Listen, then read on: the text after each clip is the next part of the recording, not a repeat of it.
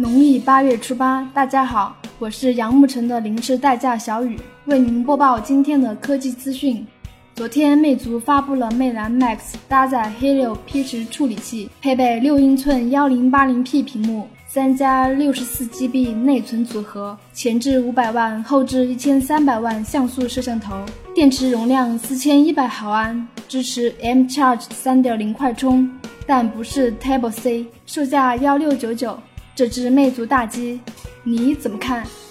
报道称，截至昨天凌晨，郑州宗宝区海关已连续监管苹果新品手机九十二车次，三十七点一万部，总重二百一十一点五吨，正运往美国、英国、荷兰、意大利等地。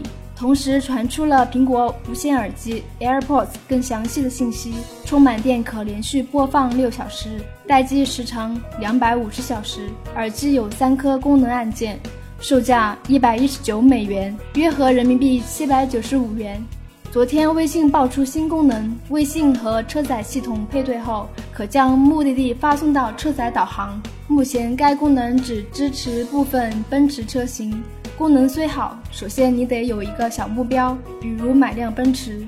三星称接到全球共三十五起相关事故报告，有网友称因使用 Note 7被误认为是手雷，在杭州旅游时被抓。